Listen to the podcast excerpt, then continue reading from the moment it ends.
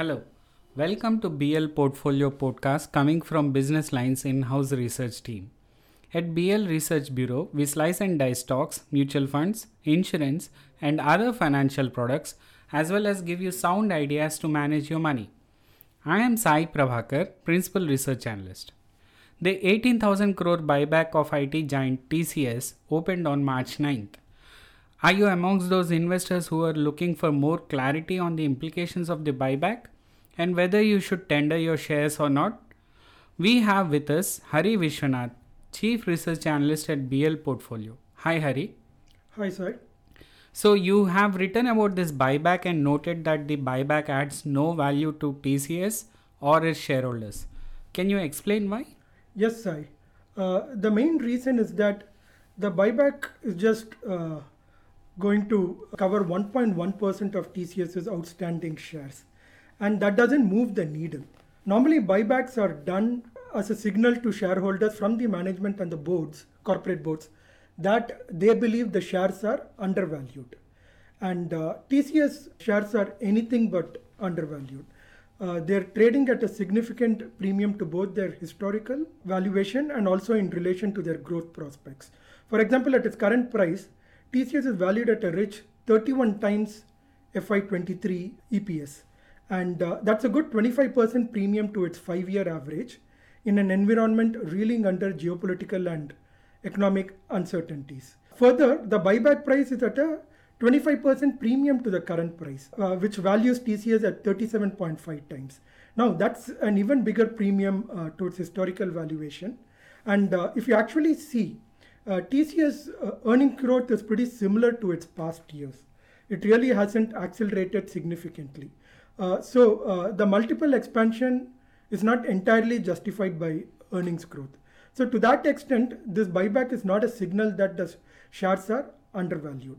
It appears to be a more a case that they're doing this buyback uh, because it's an it's a tax effective way of distribution of money to shareholders. I think uh, when you pay it as a dividend, the person who receives the dividend has to pay tax based on their slab rate. So this is a tax effective way, but this buyback gets a lot of attention. If you but if you actually see it at a fundamental basis, this is not different from distributing a little over 1% of its market cap as dividend yield. In this case, it's being returned as a buyback. So, which is why I feel it gets a lot of headlines, but in terms of fundamentals, it doesn't add anything, which is why I feel it adds no value to TCS shareholders. Uh, can you explain more about your rationale to book profits in the stock? Yes. So, what I'm recommending to investors in uh, today's note is that I'm asking investors to, instead of tendering, just sell their shares. We had given a book profit call on TCS in January 2021 when the stock was trading at uh, 3,300.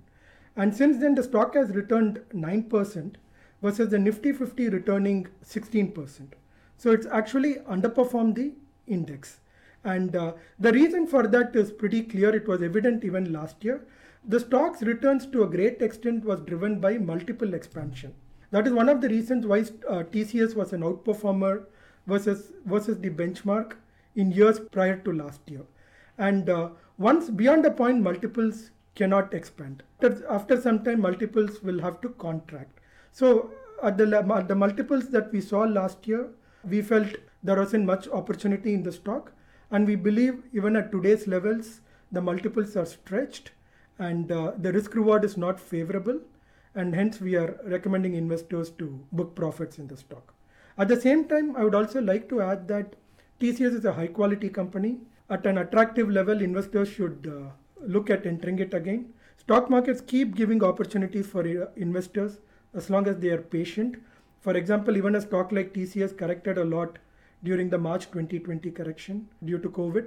So, again, this time also, as volatility plays out due to Russia Ukraine tensions, uh, inflation in the developed markets, investors may get better opportunities. Whenever we feel there is value in the stock, we will recommend investors to get back into it. One quick question, Hari. You mentioned that the multiples will contract, but what if earnings growth is higher mm-hmm. along with a multiple contraction? Would that not make up for the stock price? Yes. See, uh, the thing is, uh, that is a possibility, but there is no strong evidence that earnings growth is going to accelerate. If we see evidence of that, then it would be a time to reconsider that. At this point of time, there isn't much of an evidence. For example, uh, in FY22, TCS earnings growth has increased, but that was because of the low base effect. In FY21, the company did not see any material earnings growth. So it was benefit of base effect playing out.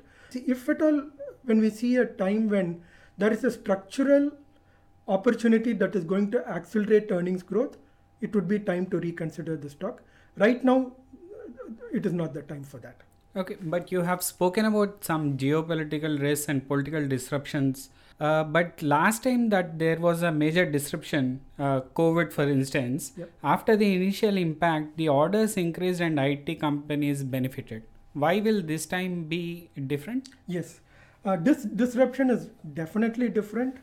The reason being that traditionally, if you see, rec- recessions have not been good for IT companies.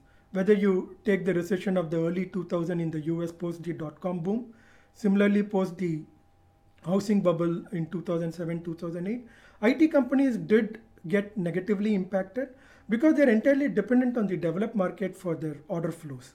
Uh, the developed markets are the main spenders with their massive IT budgets. The corporates there are way ahead of many other markets in spending in this. And so uh, TCS remains dependent on US and European markets for growth. What is happening now is many countries in Europe and the US are facing their highest inflation in multiple decades. So uh, that is one factor to keep in mind.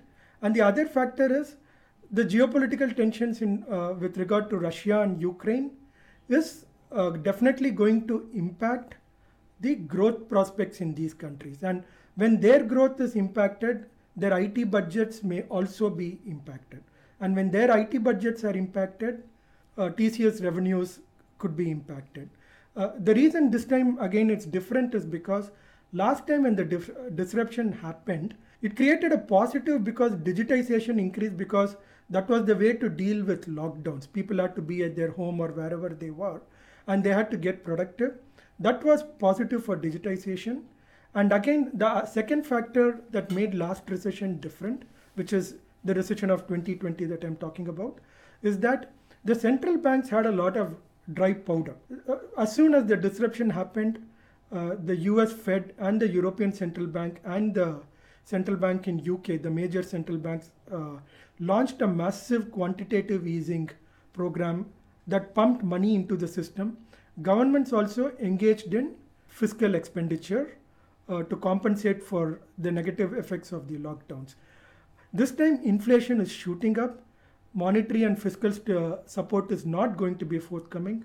In fact, the US Fed is expected to increase interest rates this week. The European Central Bank surprised markets on Thursday by saying that they're going to end their quantitative easing program ahead of expectations. So the support is not going to be there. And at the same time, Ukraine Russia conflict is not positive for digitization like COVID was. So, which is why this disruption is completely different. And the playbook of COVID for IT companies, including TCS, is not going to play out. Thank you, Hari. Thank you for your valuable insights.